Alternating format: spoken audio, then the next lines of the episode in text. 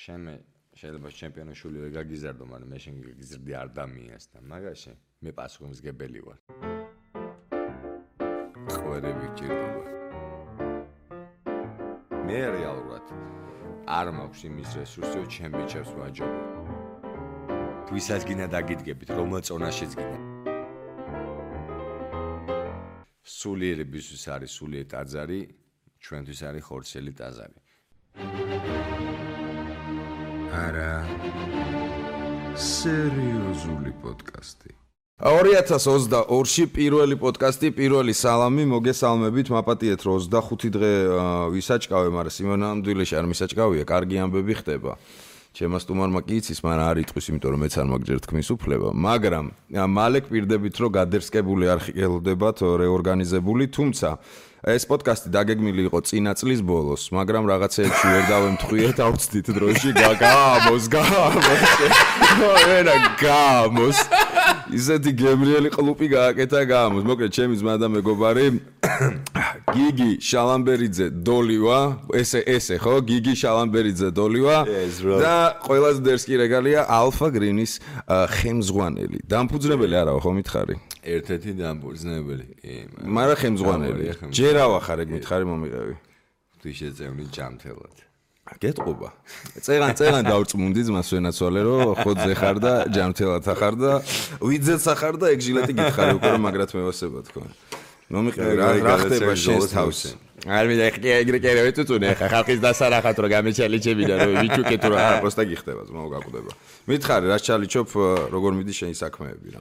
რა ჩემი არა, რა ვიცი, მოკლედ ესე ვთქვათ. ჩემი საქმეები არა, ჩვენი საქმე კარგი მიდის, ალფანგის კარგი მიდის საქმეები. მოგე საქმე დაუწყეთ. სულ რაღაც რავი. ბოლო 7 ნახევარი თვე არის. კი, პირველი ჩვენი შეჯიბრი იყო ერთ 19 წელს და იმის მერე ისო შაშენ აპრილში განვახლე და შაშენ აპრილზე მოყოლებული ბევრისგან გასხვავით 4 ძლიერი შეჯიბრი ჩავატარეთ, დაუდეთ სერიოზული ხარისხი. გავაკეთეთ ისო ჩვენ დროშა, ჩვენი ქვეყანა და ჩვენი კულტურა ბევრმა დაინახა. ბევრმა არ ვიძახმე ადამიანმა, ბევრმა ქვეყანამ დაინახა, ბევრი სერიოზული ორგანიზაცია შემოგვეხმიანა, ну მათენ და არასერიოზულებიც მე არ ვიცი რა ვაკნიებ, მაგრამ ჩემს არასერიოზული ორგანიზაცია რომელიც რაღაც ეჩეჯებში 7 კამარს სათამაშებს. შენ ინტერნაციონალური ხო? ანუ მეზობლები ხო ჩამოდიან და ილახებიან თქო უნდა მეთქვა კიდე გაიარ თქვი. ილახებიან რა, იღებენ მონაწილეობას შეჯიბრებებში. ხო არის სამეზობლო ქვეყნებიდან ფონდი? შერეგებ ალფა გენეგეთი პატარა маш ბიჭო მე რო ვიცი я я всё знаю брат я всё знаю брат იცი რა მითხარი და გახსოვს მე და შლაპარაკობდით არ ვიცი რამდენად გაქვს ამაზე სული ლაპარაკის დაფინანსების თემებზე რა რამდენად რთულია მოიპოვო და რაღაცეები რა ვიცი რომ შენი ინიციატივით შენი ენერგიით ენთუზიაზმით დაიწყო ეს ყველაფერი რა დარბაზეც მინდა მელაპარაკო რომელიც ალკე გააკეთა და სხვა მიდგომით არის ვაფშე რაღაც რაღაცეები მაგრამ ისევ ალფას რო დაუბრუნდეთ ფინანსები ვაფშე რო სიდან ზამია ანუ რა უნდა ქნა მაგ დროს რა როცა ანთებული ხარ და ფინანსები ბაბაშრომუშო თუ ესე არ არის სიდან და რა პირველი შეჯიბრი დაგვასპონსო პირველი არა მეორეში პირველი შეჯიბრი დავისპონსო ჩვენი თავის სრულად შენი ჯიბიდან იყო? ნუ კამანდის რა. ჩემი ჯიბიდან არა, გიო, მაშინ მე სადაც ვიყავი კი იცი. აჰა. აჰა, შესაბამისა პირველ შეჯიბრი ჩავუტარეთ მანდ. ავხეთ ასამალიტო რა მაგ რა ვეხარ. არც ვერაფერი დო. არც მე ამაყება, არც მე დაკილება რა, ნუ იყო რაც მომიდებს, რაც რაც მოხდა ჩემ ცხოვრებაში და ცოტა ხანით რაც დასვენება რა. კურორტზე ხო, რა? დავარქვათ ესე. ესე კურორტზე ხო. ხო. მაგრამ იცი არის მაკურორტზე შექმნი მე პირველ პრეზიდენტი სოფლიოში პენტეციონ სისტემაში, სადაც ჩატარა საერთაშორისო შეჯიბრის შერეულ თავძოლებში. შიგნით იძახი შენ? კი, ციხეში. რა ვიყადრებს მოგაწვეთ და რა ბიჭო, ეგ მე არ ვიცი, ეგ ზა მაგარი რაღაცა თქვი. აა ჩამოვიყვანეთ აზერბაიჯანიდან 6 გუნდიდან ნაკრები, ასე ნაკრები, ასე რომ თქვა რა ჩვენ ნაკრებს ასძახენ ჩვენ ძალიან ვერი გავიგე ჩვენ ვაფშე რა ხდება ზოგადად ძალიან ვერი გავიგე, მაგრამ 6 6 გუნდიდან ჩამოვიყვანეთ კარგი მებრძოლები ყველა წონით კატეგორიაში, მოაწილეობა. რა თქმა უნდა, შესაძლოა შეთქოთ ხა მე თავარ ბრძოლაში მიიღო მონაწილეობა, მაგრამ დაარწმუნებული ვარ აზერბაიჯანში ჩემს წონით კატეგორიაში, ჩემზე ბევრად მაგარი მებრძოლები ყავდა და იმ ბიჭზე მაგარი მებრძოლები ყავდა, ბევრად ვინც ჩემს წინათ. რამდენი ხარ წონა? მე 67-ში ვიღებ მონაწილეობას. იღებ მონაწილეობას. ისე რამდენი ხარ წონა? ნუ ახლა 86 და 600. და აგდებ ხოლმე ამ წონას მე. კი, 93 და ვიკლებ. აჰა, აუჩე. მაგრამ რა მარტივად თქვა. თქვა წავედი და ვიკლებო. ვიჭო, მე აღარ ვიღებ, ნუ კარიერულად სპორტში რაღაც ვთქვათ, მონაწილეობას აღარ უყურებ ჩემი კარიერულ წინსვლას, იმიტომ რომ მე ძალიან ხმამაღლა ვიძახი და ნუ არ ვიცი რა და როგორ ვინ რას როგორ ეთქვის, მაგრამ მე რეალურად არ მაქვს იმის რესურსი, რომ ჩემ ბიჭებს ვაჯობო. მე ისეთი მაგარი ბიჭი მიყავს, რომ აი რა ვიქიო რა გითხრა. იცი რა მაგარი ბიჭი მიყავს. ჩემ და ის სამს ერთად კლეტკაში დასვამენ, აკეცავ და აკეცავ და გახსნიან. მე ის ურჩევნია მამულსა რომ შვილი ჯობდეს მამასა. იასი, პონტია. ეგ ძალიან კაია. რამდენი წონით კატეგორია? 57-დან იწყება და 100 პლუსი 57 60 100 პლუსი ყავს 100 პლუსი ამჟამად გუნდში ახლო დამემატა მე ყავს 57 57 ჩემპიონს უნიკალური მებრძოლი ჯონი მარიდაშვილი საქართველოს ვისაც უნდა ვისაც უნდა ნებისმიერ ნებისმიერი გუნდიდან ორაი დავდო ვინმე სურვილი თუ გაქვს დავდო ჩედეგი და მე დაგაკავშირებ თავში არა ბრო დავდო ჩედეგი 57-ში ვისაც გინდათ. აჰა მარიდაშვილი ტოპბიჭი მყავს. და ჩვენი გუნდის კაპიტანია. გარდა მის პიროვნული მახასიათებებისა და გარდა მისი აცებული ხასიათისა? ხასიათისა და უნარჩვევებისა ის ტოპბიჭი 47-ში და საქართველოში მე ვარ. ხმამაღლა იმის თქმელი რომ მარიდაშვილი მყავს საუკეთესო საქართველოში. მასაკი? 28 წლის. აჰა მასაკი ჩვენიერი კი. მოვიდნენ ვისაც უნდა ბევრთა ქონდა შეთავაზე მაგრამ ზოგს ხალხი ტრავმა ზოგს ახთერზე ნაჩხაპნი ზოგს გუშინ სიცხე ქონდა და ასე შემდეგ. ჰმ. ჯაი უყურებ სიტყვაზე. ბრძოლის სურვილი თუ გექნებათ იასნად მე მომწერეთ ვინმეს თუ გინდათ ამ გამოწვევის ვიღება მაგრამ სიტყვაზე უნდა ვინმეს რომ გახდეს გუნდის წევრი რა. რა რა პროცესები უნდა გაიაროს? პირველი ჩვენთან მოვიდა სამოყვარულო გუნდში აჰა სამოყვარულო შემოვიდეს. მაგრამ მე ბაზა უნდა კონდეს არნერი ბაზა შეუძლია რომ კონდეს შეუძლია ფეგბურს თამაშობ და დღეს უნდა ბზოლა. და ჩვენ ძალიან მარტივად, ნუ ბოდიში თამაშთვის კვერები გჭირდება. ეგ ნუ მაგითი იწება, მოდი ეგრე დავიწყოთ რა. ანუ სიტყვაზე ტიპი მოვიდა ქუჩიდან, არანაირი იძახის არ გამომიულია სკოლა. ბაბში სკოლა არ ამაგ და მინდა რომ თქვენთან ვიყო რა. და იწებთ წვრთნას ტიპის და გალესვას და გალესვას. მე თვითონ 16 წელს ვიყავ და ეს მივედი გერმანიაში, ფრანკფურტში, ეს აბზალო კლუბში და მივედი რომ არ მიყვარს უბრალოდ საუბარი, პარამა პერიოდში მე ფრასი მასუს. ზასერი ბიატა ხაჩუ დრაცა. Просто нок-нок, გაიღო, здравствуйте, я хочу драться, ხო? Здравствуйте, ребята, я хочу драться. ხო.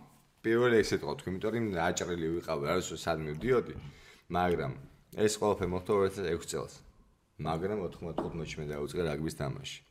და დიდი ბატლოა ჩემს წვრთნელოვან მაისაშულ ჩემპიონი წვრთნელი იყო, რომელსაც კაცობა, სპორტი, დისციპლინა და ადამიანობა და პატრიოტიზმი მასწავლა. ეს ხუთი რამაც სპორტსმენისთვის არის ჩისტა აღზრდის თემას იძახი შენ რა. 10 მცნებიდან ხუთი შემიკვეცა და ამიტოვა ხუთი. აჰა. ლევან მაისაშვილი ჩემთვის არის ადამიანი ლეგენდა, ადამიანი მაგალითი და ადამიანი სპორტის მამოძრავებელი ძალა. მიუხედავად იმისა, რომ ლევანი რაგბში არის, მე გადმოსაბზოლო ხელოვნებაში ვარ პროფესიით წვრთნელი განათლებაც აგრეთვე წვრთნელობის მივიღე, სამწუხარო შტაბის მივიღე, ნუ აი არ დავიწყებ რეკლამას ისე. კი. საკმაოდ დიდხნე განათლება მივიღე, არა ისე როგორც სამწუხარო დღეს ჩვენ საქართველოს ხდებოდა. სამი თვის მერე არიგებენ რაღაცა ფიტნეს ინსტრუქტორის. ქაღალდ. ხო, ქაღალდ. კი. ოდ მეგობრები სამაინტერესებს. ეს ხედავს, ხო? აგეშენ. შენ. მეგობრებს ხედავს. ერთი კითხვა მაქვს რა. 6 წლის მანძილზე. ну, პირველი 4 წელი მე რო ბაზა ვისწავლე, დავამთავრე. შემდეგი წელიწადი 10 თვე გავიარე დამატებით მაგისტრატურა. შეჩემის სამ თვეში როგორ ხდები იგივე სერტიფიკატის ხეცვლილება იყო. იგივე ცნობის პრობელი რაც მე გამაშენ რაც მე თანაკურსელებს აქვთ. რა ჩემს თანაკურსელებს გააჩნია და ასე შემდეგ. რა ჩემ ერთ ჯგუფელი მარსელო, მე ჩვენ ძალიან ახალ მეგობარია. მორინოს ასისტენტია და ეხა მოდი რა ჯემის ახატო ნაყინებს რო გადიხამა ბოდიბილდინგის ჩემპიონატზე ნაყინებს გაძლევენ და გამარჯვებული გონიე და მე საქართველოში მეორე გახდი სუღაც ორნე ვიყავი წონაში არა რა ეს ხდება? სერტიფიკატს რასაც აძლევენ? ერთ და იგივე ის არის პონტი დაწერილი, მაგას გულისხმობ. ზაგადოლოში კი მარახა უცხოში გადაგეხევენ თავზე მაგას. ანუ ლიცენზიები საქართველოში გაცემული ამ სფეროში. ფარჩაკული. რბილად მინდოდა. პირდაპირ მინდა არა არა არა არა მაგა ძალიან ხამაღლა მინდა ვიძახე. ფარჩაკულია. კი. ივნისიდან ჩვენ ალფაგინ ჯორჯია ვიწყებთ სკოლის განახლებას, ვაყალიბებ სკოლას, სადაც ჩემ მეგობარი გიგა მეტრევილომაც დავნე ჩემნა დაიწყო სწავლა, მე გამვითარდა ამერიკაში, წავ ნიუ-იორკში, იყო Times Square-ზე და შევიდა top 10 best personal trainers group-ში. აჰა. მე გონი რთულია, ხო? Times Square-ზე top-ში ახდე მე ეგრე წარმოვიდგენია სიტყვა Times Square, სადაც აა, ფიგურირებს ყველაფერი რთული არის იქ რა. და მოდი ხა სამ თვეში შენ ხო არ ხო და ანუ საქართველოში რეალურად, აა, ანუ ჯობია გაგაზო, გაგაზო არის დახარჯო რაღაცა გაიარო. შეიძლება ადგდე რეალურად დღეს დღეობით გვაქვს რა თუ შეწემთ იმის საშუალება დავუშვით კომპიუტერში და ლეპტოპში და ვიზეთ ვიმუშაოთ ვისწავლოთ. ენდოკრინოლოგია შენ თეორიულ მხარეს იძახი. აი კი ყველაფერი რაც რეალურად უნდა გაყრი ამ ყველაფერს და პრაქტიკის ამი გამოიმუშავებ ჩვენი სკოლის რესურსი არის ასეთი რომ ორწლიანი სწავლება არის. აჰა ორწლიანი სწავლებიდან გამომდინარე შემდეგ უკვე მიდიხარ იმ ეტაპამდე რომ შენ შეგიძლია მაგისტრატ თუ შაბარება, ну ერთი წელი არის პრაქტიკა თეორიიდან და საქართველოს შეკიდე რთულია ხალხის ამის ახსნა, რომ იცი რა შენ ჭირდება მრავალწლიანი გამოცდილება რომ იყო ძლიერი ამ სფეროში. მაგნოს შეიძლება მარტივად მივაწოდო, რომ იცი რა 6-ის მაგივად მოდი ერთი წელი ხავაკეთო პრაქტიკა, თეორია, ამ პრაქტიკასთან ერთად ერთი თვის მანძილში შენ თუ სწავლობ თეორიას, შემდეგი ერთი თვე მინიმუმ ორი კვირა პრაქტიკას უნდა გადიოდე და ორი კვირა თეორიას. მაგრამ ეს უნდა იყოს წყვეტად, ეს უნდა იყოს მუდამ ტამდეში. პირველი დღე პრაქტიკა, მეორე თეორია და მუდამ ტამდეში მუშაობ და კვირის მეექვსე დღე უნდა იყოს ნახევარი დღე თეორია, ნახევარი დღე პრაქტიკა. თუ შენ გინდა რეალურად ევროპულ დონეზე შეისწავლო, შენი პროფესია. მაგრამ თუ შენ კიდიად უბრალოდ სამას ლარს იხდი, როგორც ზოგ ზოგიერთ დარბაზებში ხდება, რასაც მე მართლა გაკნიებ და რავი, ამ განაცემაში მე შეიძლება იმას პრობლემა ქონდეს, მაგრამ რავი, მოდით. ვისაუბროთ. არ მაქვს პრობლემა. მე მგონი პრობლემა არ იქნება ეგეთი პონტია. დარბაზი ახსენებ. გამაჩნია. შენი დარბაზის გახსნიდა რაღაცებს რო ლაპარაკობდით. აღზრდაზე აკეთებდი რა აქციას. რა აა უყურე სტრანი გარემოა, სტრანი კარგი გაგებით რა, რომ ხო, ზრდი. ანუ ცოტა ის არ არის რა, მოვედი ვივარჯიშე წავედი არ არის, ხო? ანუ ფლება ცო- არ გაქვს. ხო, აი ამიხსენი რა რა სხვაობა არის რა ფუნდამენტალური მაგ დარბაზში რაღაცა, რა. იცი? ჯერ თქვათ მისამართი სად არის რა დარბაზი? ზუ- ზუსტად რო თქვა რა. ანუ მარტო მისამართებს არ უტყვი არაფერს. სახელი. ალფაგრინ ჯორჯია. ხო, ბაზარი არა. მოუწევი. ნუ ყველა პონჩი page ჩავაგდებ მე მაინც აღწერაში მე აქ რამე არ რა. მოსულ იმისაც რომ ჩემი დარბაზი გავა. ჩემი ინტერესია რომ და ეგ დარბაზი გარე გარეკლამდე შესაბამისად აღწერაში ლინკი იქნება რა. და არ უბერავ იმას რომ მე მე მე საუკეთესო იცი ჩემზე რამდენ მაგარი ბიჭები არსებობენ იცი ჩემზე რამდენ მაგარი გოგოები არსებობენ აი გოგოები ვითომე. კი აი რავი ხა ნაზი არის მწვრთნელი ყველა ძველ სპორტსმენს გვემახსოვრება იგივე რავი თუნდაც გიო აიღე როშვილი. რავი ნებისმიერ ძველი ყაიდი სპორტსმენები აიღე ჩემი ცხონებული ტახი აიღე. ბიჭები ნაზი ყველა ვიცით ხო? რეალ დისკო კლასი მე არ უყურებ დარბაზებს მე არ უყურებ თვითონ ინვენტარის ხარის. არა, მე იმენა აღზრდის პროცესი მაინტერესებს. ვიცი რა ეს გიო რომ მე აქ რა მაქვს და მე გულში რა მიდევს მე ფული მინდა თუ მე მინდა რეალურად საქართველოს და ქალაქი გამვითარდეს და ჩვენ უყურებთ რა ისო ჩვენ ნიშნულოვანი ხა ალფაგრენი რა ვინ ვართ? ჩვენათ აი ხა უტყვენ აი თავდაბალტი ჩვენ არ ვარ ჩვენ არა ჩვენ არავინ არ ვარ ჩვენ ძალიან მაგარები ვართ ჩვენ გლები ვართ თო ჩვენ გლები ვართ ვისაც გინდა დაგიდგებით რომელ წონაშიც გინდან მოდით შეგეჯიბრებით გებზოლებით დავდგეთ კბილი კბილზე და მუშტი მუზე და ვინმე გამოჩდით რა ზმობას გაჩდით. ჩვენ მზად ვართ. ვინმე გამოჩდ და ოლივერი ეს ცრო იმას ზაქარი არნიშნავს აკეთ რა. კი კი ჩვენ მზად ვარ და ეს იმას არნიშნავს რომ დღეს ვიღაცამ ვიღაცა სადღაც წაიყვანა და ვაი რა მაგარი არა. საქართველოს ჭირდება ვაშყლავები რა. ჩვენ გვაქვს დროშა ჩვენ გვაქვს წმენა ჩვენ გვაქვს ერთი მწამსი. და ამის უნდა ვიტრიალოთ. მიუხედავად იმისა რომ ჩვენ დარბაზში რომ შემოდიხარ დამთავრდა ეგ დარბაზის ტერიტორია. აი ამ ზგობს რო გადააბიჯებ შენ ხარ ტაძარში ხორცილ ტაძარში ხარ. როდეს ნებისმიერ მოწმე ადამიანს ნიშნულობა არის ის არის მუსლიმი, ის არის ქრისტიანი, კათოლიკი, მართლმადიდებელი, ევანგელი, ნიშნობა არ აქვს ამას, ის არის ბუდისტი, ვინ? სულიერებისთვის არის სულიერ ტაძარი, ჩვენთვის არის ხორცელი ტაძარი. ჩვენ და დარბაში მიღებული იქნა გამოჩენილი შენი სქესისა, გამოჩენილი კანიფერისა, გამოჩენილი რძულისა და გამოჩენილი ორიენტაციისა. ყველა თანაბარი პროპაგანდას არ უწევ, არც არავის არ ვაკანინებ. არც არავის არ მაღლა უწევ და არც არავისკენ ნიშნებს მივითითე მაღლა. ჩვენ ყველა თანაბარი ვართ. შენ მე დამანახე რაუნდების ბოლოს, შენ ფეხზე დგახა და შენი სპარი პარტნიორი ძის არის. ეგ დამანახე შენ დღეს მას აჯობე და ხვალის დაგანახებს ვინ შენ გაჯობებს. ჩვენ დიდი სიყვარული გვაქვს. ჩვენ მეჯიბრები ერთმანეთს სპორტში და სიყვარულში. თორე ელემენტარულად აი ბინის დაცალო დამჭიროებია, რავი. რაც გაარეთ აი ეს სამი ბინა გამოვცვა დამჭიროებია, იცი რა არის. თელი ჩემი გუნდი ჩემ გვერდით არის. გოგოა, ბიჭია თუ ისე მნიშვნელობა არ აქვს რა. ერთნი ვართ. ალფაგრინი ერთი ოჯახი ვარ და ჩვენ ერთმანეთი გვიყვართ, ჩვენ არ გვიყვარს ფული. ჩვენ ხელფასების გამო ასეთ არ დავდივართ და ჩვენ ფულის გამო ასეთ არ მივდივართ. ჩვენ ერთმანეთს ოჯახების გამო დავდივართ. ჩვენ თმას ტკივილს და ერთმანეთს სიყვარულს ვიზიარებთ. ერთმანეთს ბედნიერება გვიყვარს და ეს არის ჩემს ალფაგრინი. ალფაგრინი არ ვიცი ახლა. ბერმა შეიძლება ამ გაცემენ ინჯელოს რო აი რაღაცა ძალიან რაღაც უტოპიურ სცენაში გადის, რომ გუნდი შეიძლება ეს იყოს არათო. მოდი ჩვენ და შევხედე როგორ ვართ რა. მარტივი გადასამოწმება. აი, მოდი ჩვენ და შევხედე როგორ ვართ, ხვდები? აი, შევხედე როგორ ვართ. ჩვენ არ უყურეთ არც მატერიალურად ვინ ასაკეთებს, ვინ როგორ შვება. აი, მარტივ პანდემიის დროს. მაგას ხო, რავი, აღარ დასამალი, შაშან სექტემბერში გამოვიდეს ეგიდან. აჰა.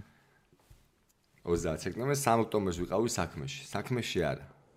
გიგი შემუშაობა ისევ დაიწყე ბიჭო მე მუშაობა არ დამიწყემი და უბრუნდი ოჯახს. მე 3 ოქტომბერს ვიყავი ჩემ ოჯახში უკან მცირად რომ მე როცა მიჭი და ალფაგნი გვერდზე მედგა. ჩემი ძმები გვერდზე, ჩემი ძმები შემოვიდნენ და ციხე შენ ბძოლები ჩაატარის მოემზანა, ჩემ გამო წონა დაიყლა, ჩემ გამო იბრძოლე, ჩემ გამო იშიმშილეს და სერიოზული შედეგები დავდოთ. 9 ბძოლა ჩავატარე, ცხიდან რა მოვიგეთ. ჩემს მნიშვნელოვანი გიო რა რომ საქართველოში რა შევა მეტი ადამიანი იყო სპორტი დაკავებული და არა მარტო იმით რომ სამოყვარო ბავშვები მოვიდნენ ჩვენთან შეიძლება შენ შვილი მომიყვანო მე არ შეკვიდა მე ჩემპიონს გაგიზდი მე არ ის თაღლით მწვრთნელი მომეს გეტყვის ო გიო შენ ბევრი ფული გაქვს რაღაცა არა გეტყვი ოქრო შევხედავ შენ შულს შევხედავ და საბოჯემში გეტყვი რა რამოდენ ვარჯი გეტყვი იო, არის პოტენციალი, პოტენციალი. მე შენ ჩემპიონი ვარ, გაგიზარდო. ან შეიძლება გაგიზარდო. მაგრამ მე ის ვისვა ალფაგინში ადამიანი გაიზრდება, ალფაგინში კაცი გაიზრდება, ალფაგინში გოგო გაიზრდება. მას სიყვარული ეწოდინება, მას წამსი ეწოდინება, მას მამაოჩვენე ეწოდინება. მას ეწოდინებიან იაკობ გოგებაშვილი, ჭავჭავაძე, წერეთელი, ტაბიძე, ვაჟებშავა, ხვდები? ეგ ეწოდინება ვინმე. ჩვენ მაგის ბაზას ბავშვი ვაძლევთ. ბევრს შეიძლება საღლისენო საქმე იყოს, რომ რაღაცა აი პირველ რაღაცა დამწყები კლასების საგამხლო პროგრამა ხო ახლა? კი, ჩვენ ვართ ეგ ტიპები. დამწყებითი კლასების საგანმანათლებლო პროგრამა ვართ იქინე გამომდინარე რომ სამწუხარო დღეს რეალობაში გოგებაშვილი სწავლობაში აღარ გვაქვს. მე არ მიტევს ვიცი რაღაც ამოიღეს კი. მართლა? რა სიზო აბა. და ეგ არ ვიცი. მაგრამ უბრალოდ მე ფიქრობ იმას რომ მე ის უნდა გადავცე ბავშვი რაც მე ვიცი. და არა რაღაცა უაზრობა გადმოვიტანო ვიღაცისგან და ვაკოპ პეისტო და გადმოვდო. თუნდაც ახლა რომ კოპი პეისტი რა, აი არ დავამახინჯო ჩემი ენა, არ დავამახინჯო ჩემი სიტუაციად მეტყველობა. მივაწოდეს ყველაფერი ქართული ჩემ ბავშვებს. ეგ არის ჩემს მნიშვნელოვანი. შენ მე შეიძლება ჩემპიონოშული ვერ გაგიზარდო, მაგრამ მე შენ გაგიზრდი ადამიანსთან, მაგაში მე პასუხისმგებელი ვარ. ჩვენთან ვარჯიში წევა მამო ჩვენოთი. ჩვენთან გრძელდება ვარჯიში პატივისცემით, ურთიერთ სიყვარულით, ურთიერთ გაგებით, თარდევ უნდა სამადლიეროდ და ყოველთვის თვითონ ბავშვები გაბარებენ დარიგებული წიგნების შინაარს, ხო? მაგარი. ეგ არის აუცილებელი. ეხლა რა გამახსენდა იცი შენ ლაპარაკზე? შენ წინა სტუმარი ბოლო იყო ხრიდოლის ფედერაციის ერთ-ერთი დამფუძნებელი დავითა გულბანი, ჩემი მეგობარი. ოქროს ადამიანი. ოქროს ადამიანი და ზუსტად მაგაზე ვლაპარაკობდი. გაგაცნობ აუცილებლად. აკრასო ერთმანეთს თქვენ ჩაეხუტები და გაუგებთ ეგ ამბავია. იმდენად ესე რავი. კაცურად მოქმა დავით მაგრად მეუასები რა იმ ზუსტად რასაც შენ ამბობ იგივეს ამბობდა კარკაც არ ვიტყვი მე მოვატიე დავით კაცი ხარ სწორად ვიყო მაგ საქმეს იმიტომ რომ მე წინ შენ გადაცემ ნახე უშე მაგის შენ მითხარ წინ ეხა ხრიდოლის ბიჭები მყავს და მოსენ აი დაუინტერესე როგორ უყოლებინო დღეს ხრიდოლი გაიყო აი ეს აი ეს ხრიდოლი ყო აი გაიყო აი ეს სრულიად ცა და შენა გადახსნეს ადამიანი დათოსე მოსმინე ეგ ადამიანი ძალიან სწორად უყურებს საკითხს და ძალიან ეროვნულად უყურებს საკითხს. ისიც ჩემსავით ენთუზიასტი არის. ზუსტად, ზუსტად, აი ეგ არის. იდეოლოგია იდეოლოგიის თემაშია ხო რა. ქართული ხმალი, ქართული კამარი, აზიატები, ქართული შესამოსელი ჯოხა არ დაიკარგოს. აი ჩვენი გილიგა. აი ძმა, ძმებს ორივეს მოკითხა დავითასაც და გილიგასაც მე მოკითხა ორივეს. კი, კი, აი ზუსტად ეგ მიდგომაა რა, ეხა რაც იმას ქონდა გულბანს, რასაც და ისეაც ვიცოდი ხა წლებია. ზუსტად ეგ მიდგომაა და ძალიან ასწორებს, იმიტომ რომ რო გითხრა ეგეთი მსმენია თქო, ხრიდოლის გარეთ რა, ეხა რასაც შენ ლაპარაკობ. მე ეგეთი რამე არ მსმენია. ეგ უკვე აღზრდა არის და არა ვარჯიში რა. ხრიდოლში ტრადიცია დანიგა ზარნაძე. ზარნაძე იყო ერთ-ერთი კახაზე ამბობ ხო? დიდებული, როგორ გითხრა, აი დიდებული სპორტსმენს იმდენად ვეგიტუნ და სპორტი აი არ არის ხრიდოლის სპორტის ხრიდოლი არის ქართული. კულტურული ღირებულება არ ჩემთვის არის ქართული ხრიდოლი არის სპორტი ხრიდოლი არის ხელოვნება ხრიდოლი არ არის რაღაცა ორთაბძო ხრიდოლი არის ქართული. ხლები რა ხრიდოლზე ისო გადავერთვები იმიტომ რომ ისო მიდი კაცო მიდი მიდი მიდი. თემას რომ იაპონელები ძიუდო ოლიმპიური სპორტია. თქვენ დაღოჩვილობა თქვენ რომ დარბი ხართ აქ იქ და 27 სართულიანი корпуსები და 350 მეტრიანი რაღაც სისულელეები და 427 კუბატურიანი რაღაც მანქანები დადიხარ. ქვედაულსვილება არ ვიცი არც მანქანა მესმის არც корпуსი არ მარა ეროვნული მესმის ქართული მესმის ქართულის გარდა ექვსი ენა მესმის საკუთარ რეკლამას არ ვიგოთ მაგრამ მაგრამ გესმის და რა ქნა ხო აჯანდაბა დავაშაო მაგრამ საკითხარი ზოგი ყვარდეს შენი ხო პატივეც ამ სპორტს ამას ნუ დაივიწყე მე რავი სახელმწიფოს მინდა ვთხოვო კი არა ვთხოვენ ყოველს ყველაფერი კიდი ვარ ჩვენ მაგრამ აი კახასნაირი ბიჭებიდან და კახასნაირი კაცები და მისი question გუნდი გუნდი და აი ჩვენ თქვენ გვერდზე ვართ ასე შეძლებ გვერდზე დაგედგებით აი ამით უწავაწინ თორე რეალურად არავინ არაზ არ იყო სახელმწიფოს იმედზე ნების მე არ ვიძახი დღევანდელი უწინელ თუ შემდეგი მართლობის მე ვიძახი იმას, რომ არავინ არ უნდა იყოს სამწებს იმედზე, სახელმწიფოს ყოველთვის ყველა ყოველთვის კიდია, თავარია მათი დღევანდელი კმაყოფა. არა, ჩვენ მიხედები წინ. ჩვენ სპორტი ვარ, ჩვენ ვართ პოლიტიკა, ჩვენ ვართ ხარე, ჩვენ ვართ დროშა. დროშა ხუთი ჯვრით, ერთი წამსით, ერთი მამოჩვენით და 10 მცნებით. ეს ვარ ჩვენ. აი ეს სამი რა, საფრთხო სამი არ უნდა დავივიწყოთ. მოდი ჩვენ ჩვენსაც გავუყვეთ. და ნუ უყურებთ იმას, იმას, იმას, იმას. ჩვენ ჩვენი გავაკეთოთ და ყოველას მეუთით იმას, რომ იცი რა, რომ შეიძლება იყო мама მაგარი მოჭიდავე, მაგრამ შვილი ყავდეს კარგი ფეხბურთელი. მე იყვანი შვილი ფეხბურთის შედაულოცვილო და ანევე მას თავი, ნუ აწვალებ. ნუ ვინამ ჭიდაობას მიიყვარე ფეხბურთს. ყველამ გავაკეთებინოთ ჩვენს მომალთაობას ის რაც მათ სურთ, სპორტი გამვითარდე. მე მარტო არ უყურებ ხრიდოლს. ხრიდოლი აი ჩემს ძალიან მნიშვნელოვანი რამ. ხიდოლი ქართული საბრძოლო ხელოვნებაზე არის სახება. მაგრად მიყვარს. მიუხედავად იმისა, რომ ხიდოლი არ ვარ დაკავებული, ერთი ვარჯიშის ზარმო ხიდოლის გავლი ვაღმერთებ. მე თუ მკითხო შენ რო თაძორებ ხიდოლი, გეტყვი რა თქმა უნდა ხიდოლი, იმიტომ რომ მე ქართველი ვარ. ჩემთვის ეს არის უპირატესი და მაგ ბიჭებს უღრმესი მადლობა და ძალიან დიდი დაფასება ჩემგან. იმიტომ რომ აი ამ საქმეს დღემდე აკეთებენ და ამ წყალს გატანებულ ტრადიციას ისე ებღაუჭებიან და ანვითარებენ ბაზარია რა. საწინააღმდეგოდ კაჩამენ და დიდი მადლობა და ხმეთო მაგის შეძლება მოგცეთ და ძმებო რავი. ჩვენ აფაგრინი თქვენ გვერდზე ვართ. მე ძალიან მიხარია. ადრე თუ გენ გაიცნობ ეხა გადაიკვეთებით ან რაღაც მე გაგაცნო თუ რა იქნება ეხა პატარა ქალაქი თქვენ მაგრად გაუგებთ ერთმანეთს, იმიტომ რომ ერთ და იგივე საქმეს აკეთებთ. ცოტ ოდნავ სახეცვლილი მიმართულებით შეიძლება, მაგრამ ერთი და იგივე ენთუზიაზმით აკეთებთ. ერთ და იგივე სიყვარული და იდეოლოგიით აკეთებთ, რაც თავარია რა. ასე რომ დავით ძმაო ჩემო კიდე ერთხელ დიდი მოკითხვა. რა მინდო დოლი მეკითხა ბავშვობის აღზრდაზე ლაპარაკობ ეხა შენ რა. უყურე ესე რო კითხო. აა ერთია რომ ბავშვს ფიზიკურ უნარჩვევებს რაღაცა ასაკი ჭირდება, რომ დაიწყო მისი განვითარება. აა რა ასაკიდან შეიძლება, რადგან დატვირთვა დიდია MMA-ზე რა, ანუ უზარმაზარი დატვირთვაა რა. რა ასაკიდან შეიძლება რომ ბავშმა კონკრეტულად, აი რაღაცა ბაზები კი არა, MMA-ზე დაიწყოს სიარული რა.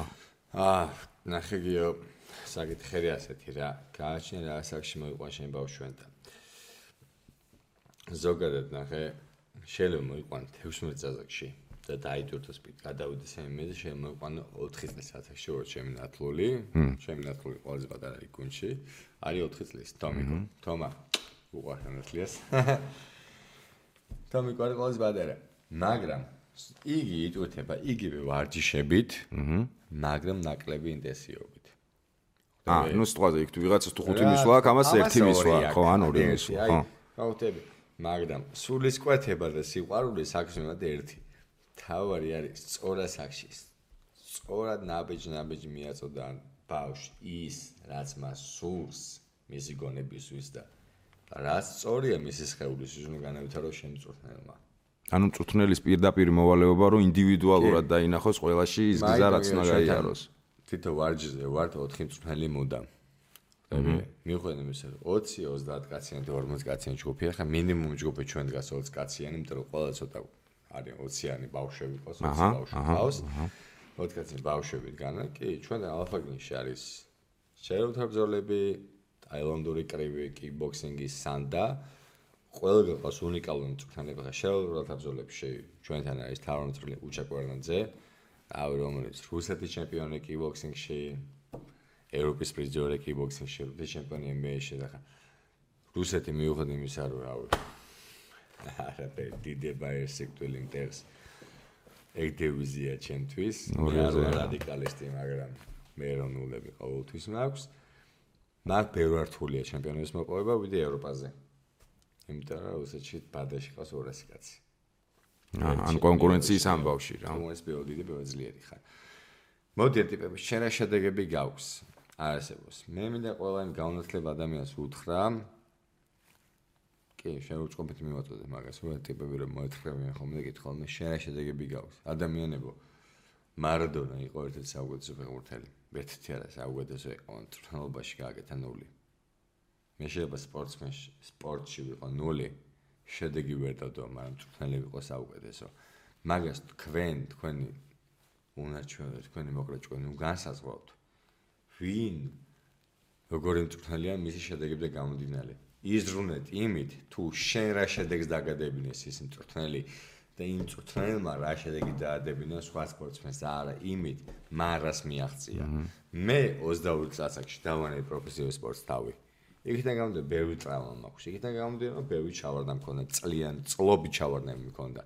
დავანებე თავი მაგრამ რა ვიცი, ძალიან ხმამაღლა ვეთყვი საქართველოში. ვისაც გქონს ჩელენჯი დავდოთ როგორც გინდა და რავი, ხმამაღალი განცხადება ექნება ფიზიკაში, რაც ფიტნეს, ბოდი ფიტნეს, კროსფიტ ფუნქციონალ შეეხება, უსაზღენ შეგეჯიბრებით. ავიყვანთ ნებისმიერი კატეგორიის ხალხი, ნებისმიერი კატეგorიის სპორტსმენები. აუ გონებული ვა და შევეჯილდო უკეთ მომზადებს. ჩელენჯების დღეა ინა ჩელენჯების დღე არის. მზადوار იმიტომ რა ის მე ვიცი შენ რომ მზად ხარ კი ვიცი გამოჩდება ალბათ ვიღაცა. კიდე იცი რა მითხარე? აი ამას ნახეთ რა გამختარი ვარ. ვაფშე არა გავხთ მაგრად იტყუება ჯე ვაფშე არა გავხტარი ხალხო გახტილზე და მიჯერეთ ვაფშე არა გავხტარი რომ შეხედავ მიხვდები რომ უნდა მეერიდო დავაი საგრაფო შავი ჯერ ამით ხარ იცი 22 წელს ასაკში დაანე პროფესიულს ხო იძახი კი. აი ხა ფილმზე ერთი ორი სტუდიო ვიტყვი, მაგრამ სანამ 9-ზე 9-ზე გადავალთ რაღაც მე და რომანა ვიყავით რა იმ დღეს პრემიერაზე ვლაპარაკობდი და იგივე კითხვა დაუსვი. ალბათ რთულია სიტყვაზე ანთებული რო ხარ, ასაკიც რო ხელს გიწყობს რაღაცა სიტყვაზე დათმო, შენი ეგო, რომელიც წინ იწევს ბრძოლის უნარიანია, ეგო, მაგრამ ფიზიკა რაღაცეებში აღარ მოყვება. რაღაცა ტრამვები იქ რაც გინდა ის დაარქვი. და გადახვიდე მე ვეძახი კადრს უკან რა, კამერ ჩემ პროფესიაში ეგრე კამერის უკან ხო ხვდები და გაუძღვე პროცესებს აქედან რა. როგორ უნდა მიხვდე? ანუ ბევრი მაგალითია სპორტში, როდესაც ბიჭო აი ლეგენდებს უყურებ. და გახსოვს რომ აი ხო ხვდები ეს. აი კარროჩე და ზენიტში არის და ზენიტში და გინდა უცხარო ბიჭო ასაკი ყოველ რატო რატო ვერ ჩერდები? ანუ მორჩა რა შეინარჩუნე. როდის უნდა მიხვდე რომ დამთავრდა რა? ანუ რა გეუბნება რომ დამთავრდა? აა კი არ ვიცი სხვას რა ეუბნება რომ დამთავრდა ხდები მაგრამ ჩემთვის იყო ერთი ბრძოლა რომელიც ჩავდარი 29 წელს საფრანგეთში მარსელში ყო ეს ბრძოლა ჩავდა ხელმთკინელზე დამიჭირეს. რა და ნუ აი დიდი ხანი ხანეკით ვიტრიალე ხანაკით ხანეკით ხანაკა და კი ნუ ეხა ნუ ბრძოლის შედეგში ვიტყვი რომ გავიმარჯვე მაგრამ იმ ხელმთკინვილი ქონდა ამ ბრძოლის მე მაჯა იდა იდა ზორები იოგა ხარი. ნუ მივხვდი რომ იმიტომ 2008 წლის ჩემი ტრამვის მე რაც მომიხდა თუ სამსახურში 22 წელი მომაყენეს და ნაგის მერე მომიწია 10 თვის მერე პირველ ბრძოლით ჩატარება. 10 თვე ნუ ვეკეთე 3 თვე ხელს ვერ უხსნედი და დამიშნობა აქვს. ჩავწერე ბრძოლა. ამ მივხვდი რომ გიგიც რა შენი კარიერული წინსვლა დამთავრებულია. მე შემიძლია ჩემი რესურსები ჩემი თქო აი რაღაცა თუ რაღაც კონკრეტულ გერმანია, საფრანგეთი იქნება, ბელგია, ლუქსემბურგი თუ რაღაცა ქვეყნებში ჩემი მეგობრები და კონკრეტული გამოდერე ბრძოლები გავიკეთო რაღაცა 1000-1500 ევრო ვიშო, მაგრამ ცერა რატო? შეიძლება წაგებაში ავიღო 1000 ევრო, მაგრამ ჩემთვის ბევრად მნიშვნელოვანია წაგებაში 100 დოლარი ავიღო და ჩემი საქართველოს დროშა ზევით მეჭიროს. ვიდრე წაგებაში 1000 დოლარი ავიღო და საქართველოს დროშა დაუშვა.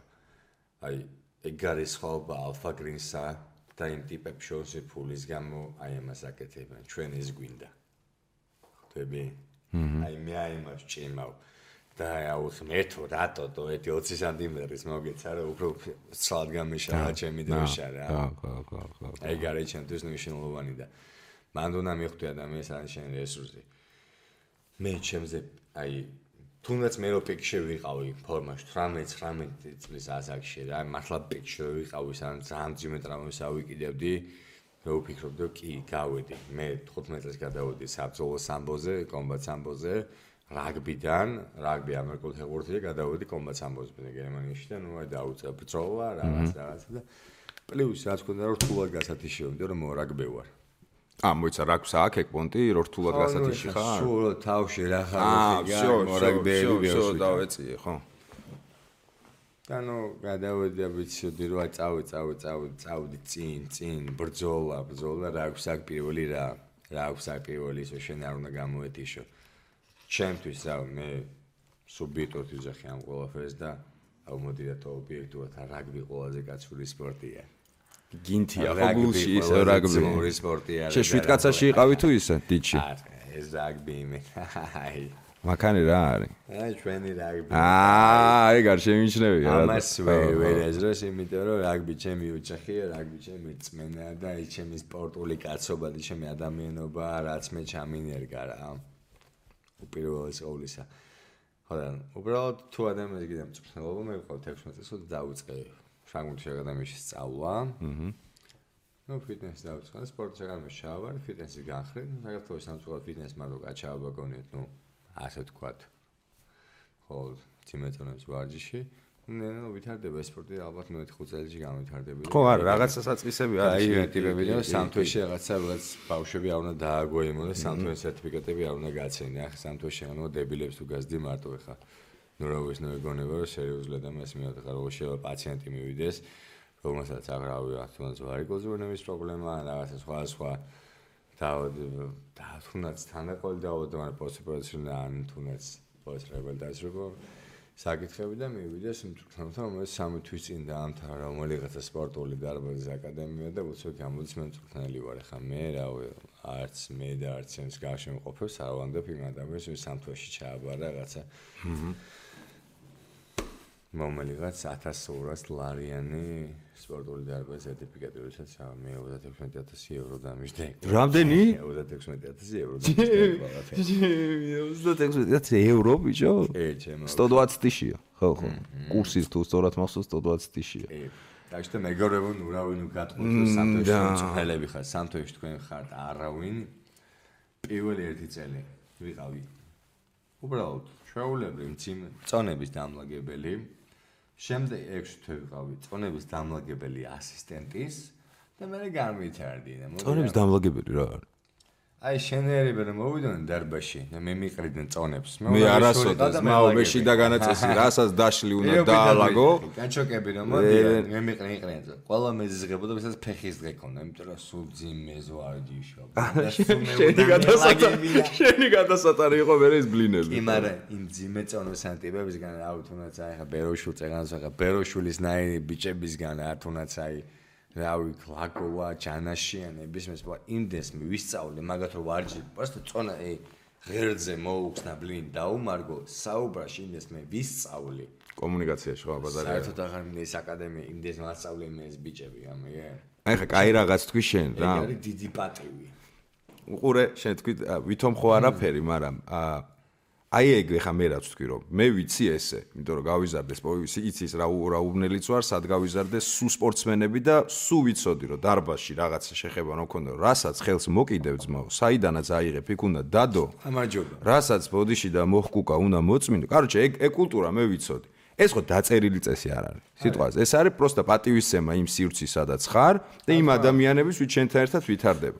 კიდე რა წესებია სიტყვაზე დაუწერელი დარბაში? აი კონკრეტულად შეიძლება შენ დარბაში რაღაც ისეთი რაც უნდა დაიცვა რა. პირველ პირველი წელს ჩვენ დარბაშაც არის დაუწერე შემოდიხარ სავარჯიშოთ. ხო. შენ არ გავს სქესი, არც კანისფერი, არც რელიგია. აჰა. შენ რა ჩვენი დარბაზის წევრი, ჩვენი გუნდის წევრი ხარ. ოჯახის წევრი და ალფაში რთულია. მაგრამ არსებობს ის წესი, თუნდაც აი აი დაუწერელი წესი პირველია, ღერც არ უნდა გადააბიჯო. როგორც აი ბავშვი ხედი არ გადამახტე ფეხი და აღარ გავიზდები. ხო, ხო, ხო, ძველი ის ღერც სპორტსმენი არ გადააბიჯებს, ეს საქართველოს ძალიან ცოტა მიცის. მეც ხ პირველად მესმის რა. აი ღერც სპორტსმენი არ გადააბიჯებს არას. ეგ არის დაუწერელი წესი. ბლინ ფეხი არ გააშორებს არა სპორტსმენი. ფეხი ბინძურია ბლინს ეგ ვიცი მაგ მაგდენი ხვდები ხო? ხვდები არის წესები რა. ტომარას ახლა ბოტასი და არ დავარტყა მარაჟოს თუნდაც ახლა ფეხის რეალში არ დაუტყან ფეხი იმიტომ რომ ჩემ ფეხი ბინძურია პატივის ცემა ყველაფრის მიმართ. როგორც შენ სახში როგორც ახლა მე ასე უყურებ საკითხს როგორც ადამიანს სულიების დაძარი ხორცოძებს და არის ალფაგრინი. აჰა ანუ რამდენი წესია ბაზარია კი ახლა არის რამოდენიმე დარბაზი, რომელიც ძალიან მაგრად მიყვარს, მაგათა რეფორმა, აი აი ოქროს ბიჭები არის, კოპატანი ჩვენ ოქროს მარი, აი ოქროს ადამიანი, რომელიც აი ჩვენს წავით მართლა შრომობს, აი ლეკი როგორი ბიჭეცი, აი თავისო შეიძლება ჯიბეში კაპიკი არ ქონდეს, მაგრამ თავის ბიჭებს ყველაფერი ჩაუთ, სახლინას აჭმელები მოუტანოს და აი ეგროჟა. ხო, ხო, ხო, ხო, აი ეგროჟა ლეკი და იგივე ჩემპიონთა აკადემიაში რატიც აიმენ ეგროჟა, აი შეიძლება მოტოციკლით შემენ აი ბაიკით გაკატაო და სადაც გაუჩერდეს ბენზინი არ ქონდეს, მაგრამ აი ბენოს მართეს ბიჭებს აი მოვა მიდით, აი ეგ ბიჭი მე ეგ მიყვარს, ხვდები? დამოკიდებულება რა. კი, თუნდაც აი აქ აი მებრძოლი კლუბი არიან, აი გელა რურუ აი აი მეფხისტყაოსან ჯერას აღელს ატარებენ, აი არიან რა ბიჭები რეალურად მაგარი ხალხია, ვისაც უყვარს ეს საქმე, ვისაც უყვარს სპორტი, ვისაც უყვარს ახალი თაობა და ვინც რეალურად ზრუნავს უგიო გამვითარდეს ეს ქვეყანა რა. და ეგ ზრუნვა უკვე გამოიხატება იმაშიც რა. ყველა დეტალში. იმაში კი რო იცი რა თქმა უნდა ბრძოლებს ეხა ჩვენ ხო გვაქვს ეხა ალფაგრინი, ალფაგრინის მე ბევრი საქმე არის, ხო ეხა ალფაგრინი ჯორჯია რამდენამეს მოიცავს, რო პირველ რიგში სპორტი. ფიტნეს ბოდი ნუ აღარ გამიხამ კლაუჯედი. ლევან ჩომახაშვილი ყავს რა მეგობრები ვისაც გინდათ კიდე ერთი გამოწვევა ვისაც გინდათ. მოგზანდით ლევან ჩომახაშვილთან დადეთ ხელი. აჰა. მიდით. ნახოთ მინას როგორი ზამს საბძოლო კლუბი ავიღოთ აქედან ავიღოთ ევროპის ჩემპიონი იყოს გოგო ორმჭიში ბორნაც ერთვაძე გოგონა ორმჭიში რომელიც ევროპის ჩემპიონი მეგო რომელიც აგერ ჩვენი მებძოლია ორი ორი გამარჯვება აქ მაგარი რომელი გოგონაც ერთ-ერთი მე კომპანიის იურისტია? არა მაგარი გოგოა. აჰა ძლიერი წარმატებები ასო. უამაზესი გოგო, ინსტაგრამზე ნახე როგორ გოგო, იცი? ვა, ვა, ვა. და უცებ მეორე ვიდეოს გადადიხარ, რომ აი რა. აი უსაყვარლეს. მე გამოყვე აქეთ უსაფრთხოების ამზეხური. ალფაგინა ჩვენ შრომობთ. ჩვენ შრომობთ ჩვენი ქალაქის, თუნდაც ჩვენ ჩვენი ქალაქი გვიყვარს. ჩვენ გვაქვს თვილამინდებში გალშვიტურებს, რაც ლისი დაგვილაგებია, კუსტპაი, იპოდრომი, ვაწვდი ბავშვებსგან და რა, არა ბავშვებს საერთოდ თუ რაღაც აკრეფი ბოძე ორი თეთრი. პლასტიკი ორი, რაღაც შუშა ხუთი რაღაც და ბავშვებს ვაზლი და აბა რას იზამ. ზოგი ხელთამას ყიდულობს, ზოგი კაპს ყიდულობს, ზოგი მაისურს ყიდულობს, აი. ხო, ხო, ხო, ბაზა, აუ რა მაგარია, ბიჭო, როგორ მისწორდება რეებს ბაზრობ, რა მაგარია. ძალიან ასწორებს და მე მჯერა რომ ეგეთი ეგეთი კამანდა, როგორიც აი გუბანის შენ და კიდე არიან რა, მე მე მაქვს აბედნიეროთ ეგძმობა ბევრთან რომ ვიცი რომ კაროჩე სპორტი განვითარდება, სწორი მიმართულებით განვითარდება. კიდე ერთი კითხვა მაქვს რა, სანამ რაღაცაზე გადავალთ. აა ალბათ ესე არის. მე ეგეთი დატვირთვით ჩემ ცხოვრებაში არ მივარჯიშია, რომ მაგის ეგ პრობლემა მქონოდა რა. ივიკო ერგემლიძე ჩვენი ძმა და მეგობარი. ივექს გულში გულში მოკითხვა. ივიკო მიხსინდა ესეთ რაღაცას, რომ რაოდენ არ უნდა შრომობდეო, თუ დასვენება არიციო. რა თქმა უნდა. კაროჩე გადაიწვევიო რა. აბარემ. აა რას ნიშნავს დასვენება?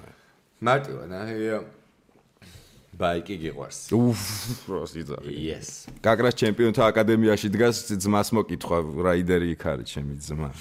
რადი ძალიან დიდი ბოდი შმანა პანიგალი ჩვენ მყავს ალფაში. პანიგალი ყავთ? Yes. ტაქსტო გაჭობე. ვა ვა ვა ვა ვა. ვა ვა ვა ვა ვა. 2018-ია. კეთილ, მე მარტივად დაიხე. დოიჩლანდში აუცე დადექი. აჰა. პანეგალი დადექი. აჰა. გადაჭიმე მეხუთეში და მიდიხარ. იგაჩავს. 1 კილომეტრი ორი გიმოდა 10 კილომეტრი 20 კილომეტრი. ნუ აუცე ხა მაგდენი არ არის, მაგრამ გაჭიმე. სადღაც თვითონ რესურსი რა. ხო, რესურსი ეჭი ეჭიმება. ამოიწურ გაჩი გათოდა ხო? შენ თუ შენი ორგანიზმი არ დაასვენე, სუმაკ სულ გადაჭიმულხოძე ვერ იქნები რა. просто დასვენების კონტროლს ხო აქვს მნიშვნელობა. არ უნდა გაგექცეს დასვენება. აქვს ნახე შედეგია. შენ დასვენების კონტროლი არის მხოლოდ ფეხების გარდადება და ძირი. შენ დასვენების კონტროლი არის ის, რომ ყვება, აღდგენა, წყლის ბალანსი, თუნდაც რუტინულად ის საკვების მიღება, საკვებთან დამატების ატვირთვა ორგანიზმში, წყლის სისტემის დარეგულირება და ის მეტაბოლიზმის და კატაბოლიზმის თანაბარდობის დაცვა. ეს არის რთული საკითხი. ეს საკითხი ხა აი აი არ გამოხტები და არ ვიტყვი, ვაიმე რაღაც მაგა ფარდუან სიტყვებს არ დავიწყებ თორე რავი. ეგრე ადებილები ხავს არაფერი რა. ვარჯმენ რომ გამოხვალ იყვე გადაივლე იბანავე. საჭიროა. ხო, რა იბანავე. საჭიროა ხო. აა. გაიარე 20 წუთი შემა მომნო სისტემა აღიდგინოს. არ დაეგდო პირდაპირ დაეხეთქე დაწეკი დაიძინე რა ეხე ქართულ ენზე ვაგიხსნა რა. დასვენება არის ძილი ძალიან მნიშვნელოვანი აი ძმა არაფერს აუჭამ არა მაინც ვიმ დღეში ერთხელ ვჭამ არა სამ ლობიენს ვიმ არა თო დღეში შვიჯეჭა მე რო წონას ვიკლებ დღეში ხუჯე ვჭამ მე ვჭამ რა 16 15 გაჩნე რა სჭამ ხო გაჩნე რა სჭამ სწორად მიყვე ამ ყოველფერს შენ თუ შენი ორგანიზმი არ დააბალანსე არ აღადგინე ელე იგივე ძრავია შენ გლუვია გული არის ძრავი ხო ჩააჭერე მოტოციკლს აი იარე სრული ხო სადაც გაგისკდება ხო ძრავი. თუ არ დაასვენე ა ჩამოუყარე თვითონ სიბძრალი უბრაუმი ხო? არ გამოეკრე. იგივე არის გულიც. თუ დაასვენება არ განიცადე შენ გადაიწვევი.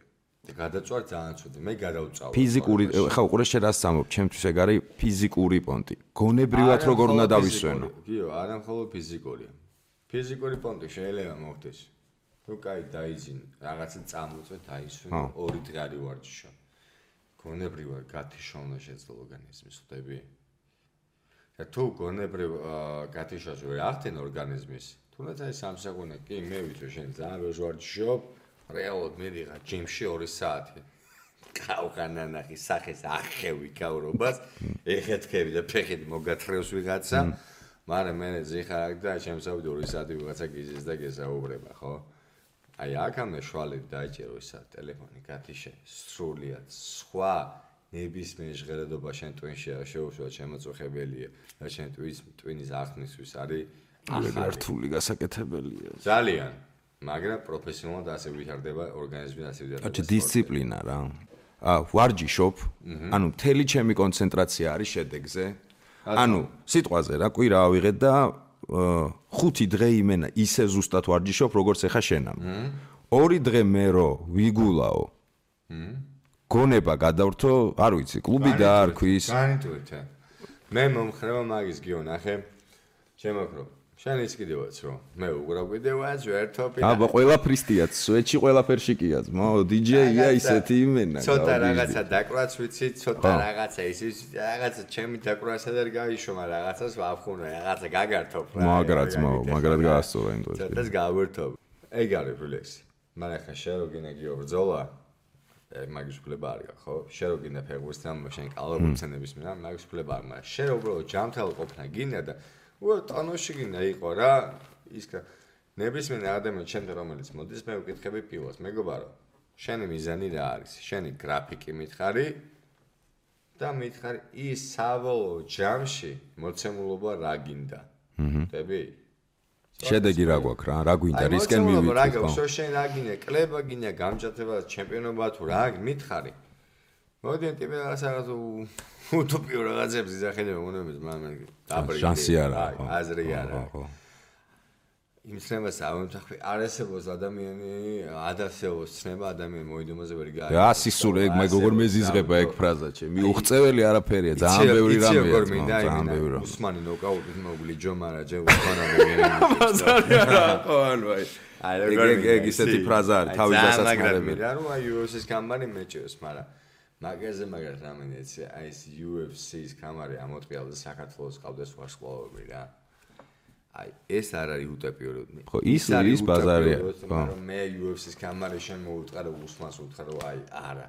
მაგრამ AGC-ის Alpha Gin Championship-ში საქართველოს დიდი ვარსკვლავი ყავდეს ეგ რეალურია ბაზარია ხო ვიძახე ყველაფერში კი თქვენ დღეს თორი დავდე რა DJ-ის პულთან და უყურებდი მეთქი ხა მამა შენ აკეთებს მაო თუ პროსტა რამე მიწა დაუზიშვებოდა რაღაცებს აკეთებს რა და მივაწერე ყველაფერში კითხვა და უყურებ. აი სად გაიმიქსა ჩემი პროფესია ეხა შენთან რა. ეხა ვითხარი აქეთ როგორ გწნობ თავს. ვიც ესე არიცით ალბათ ეს პოდკასტი რო დაიდება არა ვლოგში ვლოგს მივაბავ ტრეილერს უკვე ტიზერს 9 ძმის უბრალოდ ტიზერს რა ტრეილერი არა რომელიც შეგიძლიათ ნახოთ. 9 ძმა და ნუ ერთ-ერთი ძმა არის გიგი ერთ-ერთი ძმა ვარ მე. მოკლედ იქ ძმებს თამაშობ. ყველა საყვარელი ძმა მე ვარ მან. ყველაზე საყვარელი ძმა ვარ სცენარი რო იცი ყველაზე ადეკვატური და ყველაზე საყვარელი ძმა.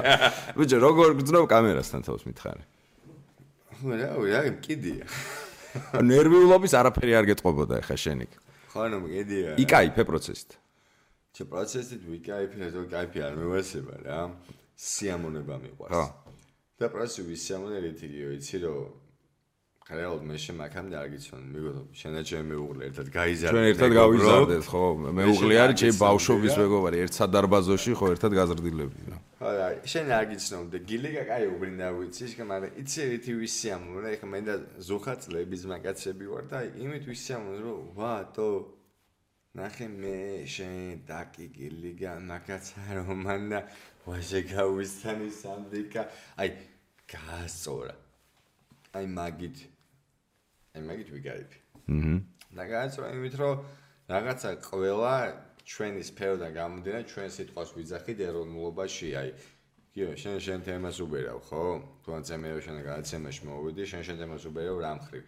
მე მეხმარები აჩოზე ხმარები, ყველაზე ხმარები თავისი საქმის სამი სიტყვის სათქმელად, ხო? მე ვეხმარები ტიპებს იმაში, რომ რაღაცა ის სპორტის მოწრი იქ ლიგა თავის საქმეს აკეთებს, იქ და კი რაღაც სეკვაშაი იქ ხო ხთებით უნდა ვაჟა თავის სფეროში სანდიკა მუსიკა, აი ყველა ჩვენ საქმეს რაღაც ვაკეთებ და შევკრიბ რაღაც ძალიან ისეთი გუდი თიმი რა. ძალიან დერსი, ძალიან, ძალიან სასიამოვნო. აი არ მიყა 60 წუთი ლექსიონის გამოყენება. უცხო წუთი ლექსიონი თიმი არა უცხო წუთი ლექსიონი, უცხო აი თიმი არა რაღაც გაბანძებული, გაბანძებული რაღაც გოიმური თიმი არა, გუნდი. როცა კატუი შეტყვის არსებობს რა ეხა არა უშავს რა ეხა. იგივე კონტი არა ეხა ვაკეში ცხოვრობ არჯელა მეცოს რა ვე ამე ჩემი ო ბაზარი არა გუნდი გუნდი გუნდი ცვეჩი გუნდი. ბებრული რანგლერი მეცოს ფეგზე რა.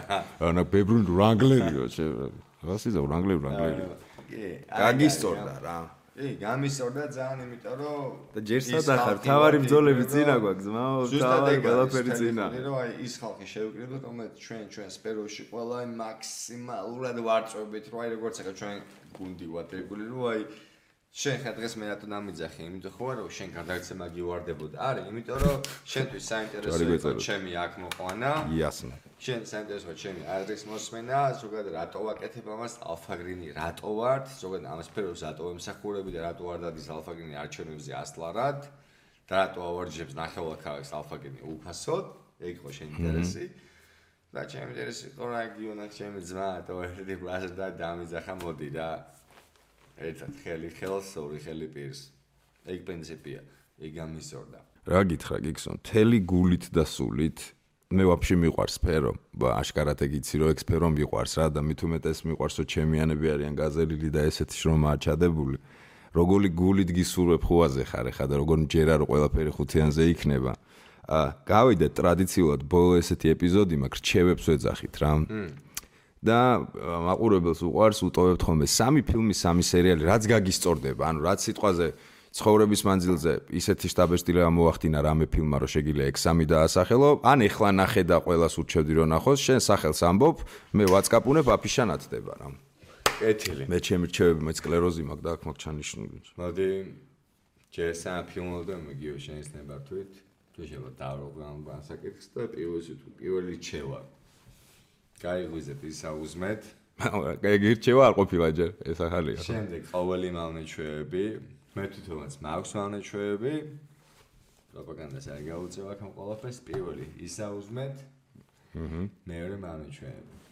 მეორე გაიღვიძ ყოველთვის ღიმილი და არ დაგაუწეთ ის რომ ჯამთელები ხართ. მე მყავს მეგობარი, არა ერთი რომელსაც სოქს ხელი არა აქვს სოქს ხედულობა სოქს იყავი მადლიერი იმის რაც გააქვს ძმო იყავი მადლიერი ჯამთელები არიან მესამე ის ყოველთვის იბრძოდე იმის შემდეგ ყოველი შემდეგი დღე იყო შენი მომავალი თაობისთვის უკეთესი და არა შენთვის. ეს არის ჩემი მე ამას ვერ დავაწყაპუნებ მაგრამ ხო ხვდებით რა მნიშვნელოვანია და უდგას დაწყაპუნების გარეშეც შენივრად მიხვდებით რა ჩემები იყო. გამოუში ფილმები. ფილმები. და ციგნსაც ვიტყვი. აუ, დავაი, ციგნი ყოფილა თუ გინდა? ერთი ციგნი, ერთი ფილმი, რაც გაგისწორდება რა. კეთილი. ნუ ხა ციგნი პირველი ყველანე ფაისოვის გარეშე, რა თქმა უნდა, ვიდრე იმის რა ფილმს გადავიდით, ნუ სახარება ფილმი არის, სახარებას გადავდებ, ხოლმე მართონდებულ წესი არის, დათა თუთაშხია. და რატო? ჭაბუ ამირეჯიბი, ამოვანათთ. დათა თუთაშხია, პოსტერს ვიპოვი ყველა პონჩი. ამ ფილმს ეს არის, ნუ, მოკლედ იმ სერიალი, ამას ერთხელ არ უნდა უყუროთ. ნუ მე პირადად რავი, აბა ნუ ცოტა იდიოტებში ჩამითხრიან. მაგრამ ჩემი ძმაკაცი ვაჟგონა ჭრებია და ამოწმება, რომ ასე ჯობს. და თამაგოზე თორმეში წაკითხული. აჰა. ყველა ასაკში თავისი ისა აქ რა სიბზნე და სხვა რაღაცებს აღმოაჩენ რა. ასაკში ორჯერ წამიკითხავს კიო და ისეთ ინსასლუა რომ აი ხო ხტები. რეალ უბრალოდ მხოლოდ არ უნდა იკითხო რა მეგობარო რა. და უნდა გადააწყდე ხოლმე იმას, რასაც ფიქრობ, რომ შენ დღესთვის აი, ამის აზარა. აი, გითხე ის, რასაც შენ გული განახობს და რასაც წინა წიგნი განახობს. და არა ეს რაღაცა თუნდაც აი მაკიაველის თავარი კი შედა შენ ამით ხელმძღვანელობდე. აჰა. არა. პოლიტიკა წიგნები და წიგნები შოუ ყოველთვის ხომ მე ასე წამიკითხავს, აი რა ვქნა, არა. წიგნი დაუნთარე ამ წიგნს შემდეგ წიგნს ყოველ ყოველთვის და ამ ციგნიდან იმას შოუვიდიო რომ აი ვიცოდე თუნდაც ამ ციგნმა წინ რა მომცა მომცა შედეგმა. კაი. ჭაბუა ამონათებულია. ჭაბუა ამონათებული. პირველი ეგ იყო. კეთილი. გვაქვს აგრეთვე ყავს აგრეთვე მაყურებელი -18 +18 -18 ვიტყვი მაშინ იესოს ხოვრება +18-ისთვის სწორად დასაქმელი რო იყოს სახარება წაკითხეთ მეგობრებო და მინიმუმ სამჯერ. უბრალოდ დღივად სამი ფურცელი წაკითხეთ. ამ თემაზე ვერ დავაწყაპუნებ, ესე ვიზავ. აი. აი. აი. აი მეგობრებო, ეხა ამონათდა. ყდებს როგორმე ალბათ ვიშოვი ეგ ამბავია რა. და მესამე. მოდი პირველი იყო სერიალი, მე როგორ წეგენი და მესამე. და უყურე ქართულ ფილმს ცისფერთებს. და კარგად გაიგე და თუ ვერ გაიგე დიდი პრობლემა ქონია უх როგორ მიყვარს ცისფერი მთები მეგობრებო ეს ორი სათაური რაჯანდაბა როგორ სიტყვიან იგივე ტიან შანი ა ბატონო სიამოვნები თქვენი ეს კაპი იმიტომ რომ ჩემი ერთ-ერთი ყველაზე საყვარელი ფილმია ხარაშო ჩემი რჩევები так ინდენი ცისფერთებს კიო დავატავ აი ეს არა მოჭრა დავაი აი შენ თუ ცისფერი თები ვერ გაიგე შენ თუ ნამდვილად არ გესმის მე რატომ გირჩი ეს ყველაფერი დათა სახარება ცისფერი თები სპორტს კი არა ზოგადად ქვეყანას თავი გაანი შეგვიშვი და დაჩი და სახში და შენ თუ შაბიამნის პარტიაზე ვერ გაიგე და მოტო მოტობურთი რატო ხდება? დაჯერა ესე იგი სახში უნდა დაждდე რა აი ჩემი სამირჩევა ერთი ვიცი რომ ბევრი ფანი ყავს ამ ზღაპარს და ეხა იუბილეი იყო 20 წლის ჰარი პოტერზეა საუბარი და სიმართლე რომ გითხრა მე მიყვარს ეს ფილმი, თორე რაღაც პონჩი ბავშვობაა ჩემ, მაგრამ ის ემოცია, რაც ამ საიუბილეო დოკუმენტურმა ფილმმა დამიტოვა, იმიტომ იქ არის გახსენება გარდაცვლილი ადამიანების ვიცახიობები აღარ არიან უკვე 20 წლის თავზე და ემოციური ინტერვიუებია. მოკლედ, აი ჯღნაოდი, იმიტომ რომ პირველ რიგში ბავშვობა ამომიტივტივდა, რაღაც 10-11 წლის რო ვიყავი და როცა ეს გამოვიდა და ძალიან სენსიტიური და საყვარელი დოკუმენტური ფილმია, ასე რომ, ო, ჰარი პოტერი 20 წლის იუბილე, ესე ქვია, აი პოსტერი. პირველი ეს იყოს, მეორე იგი მახსენა ესეთი რაღაცო დარბაში არის დაუწერელი კანონიო და იდეალური კანონია რომ ყველა ერთნი ვართ მიუხედავად მრწამსისა, ფერისა და ასე შემდეგ. ეს არის ფილმი რომელიც ოსკარზე იყო გასული. идеოლოგიურად სათქმელი ზუსტად იგივეა. ქვია მწვანე წიგნი. თუ ვინმეს არ გინახავთ, აი მეგობრებო, პოსტერი Green Book, Green Book, motherfuckers. უფ, აი ესეთი ფილმი. აი უფ, აი ესეთი ფილმი არის. ყველას გირჩევ და მესამე ასევე დოკუმენტური, რომელიც ალბათ საუკეთესო დოკუმენტურია, რაც კი მინახავს. ნამდვილი ამბავი 79 წელს მოხდა, როდესაც სამმა ტყუპმა აღმოაჩინა, რომ ტყუპები არიან. ანუ არიწოდნენ, რომ ორი ტყუპი ძმა ყავდათ. როგორ განვითარდა ეს ისტორია, საიდან სად მიდის? არის სრულიად გენიალური. აა ფილმს ქვია Three Identical Strangers, სამი იდენტური უცნობი. აბატონო მესამე პოსტერი. რჩევები იყო იმდენი, რომ რა ვიცი, ამდენი რჩევები кай ხანი არ დაგვიტოვებია. გიგი, ძმაო ჩემო. ღურმესი მადლობა რომ დრო გამონახე, ვიცი რომ საგიჟეთი გაქვს. მადლობა რომ ჩემი სტუმარი იყავი. კიდევ ერთხელ მთელი გულით გისურვებ წარმატებებს. ეჭვიც არ მეპარება, რაც დაწყებული გაქვს ზუსტად იმ ხოდით და იმ იმ ფერებში გაიტანა ბოლომდე, როგორიც შენ თავში და ფანტაზიაში არის. ბიჭებს მოკითხვა. მთელი გული წარმატებები ლომებო იმენა გოგოებო ბიჭებო ლომებო ლომი ყველაზე კარგი სიტყვა არის ბიჭებს და გოგოებს მოკითხავ. მთელი გული წარმატებები. იდეურად ჩემთვის ლომები. აუ რადერსკი ლოგოა ჩაასნეთ ა. ცოტა ასცი აი აქეთ ასცი ა ამოვანათებ რატო ვაწვალებ ლოგო ხოდებს უდერსკესი ლოგო არის.